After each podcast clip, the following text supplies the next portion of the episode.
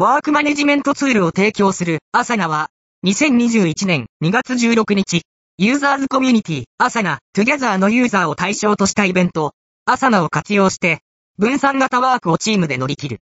を開催した。アサナは、テレワークなどに不可欠な分散協調型の働き方を推進するクラウド型のツールで、Facebook の共同設立者ダスティン・モスコビッツと Google、Facebook のエンジニアだったジャスティン・ロゼンスタインによって2008年に設立されたもの。日本オフィスは2019年にスタートしているが、アサナ、トゥギャザーの日本のユーザーは、日本語化がされる前から利用しているファン層もいる。アサナの最大の魅力は、分散型ワークを実現するのに適した構造を持っている点。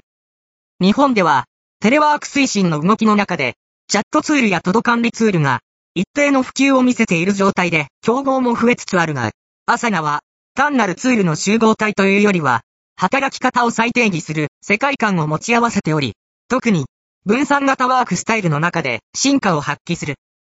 様々な仕事の現場でどう使うか、ケースバイケースでの工夫が求められているが、同社の利用者調査では、利用企業の約50%が効率化を実感しているという結果も出ている。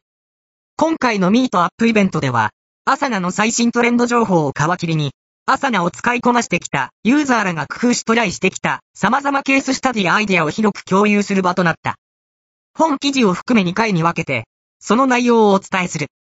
まず、鍵となる分散型ワークとはどういったものか、アサナの誕生とその狙いを紐解いていきたい。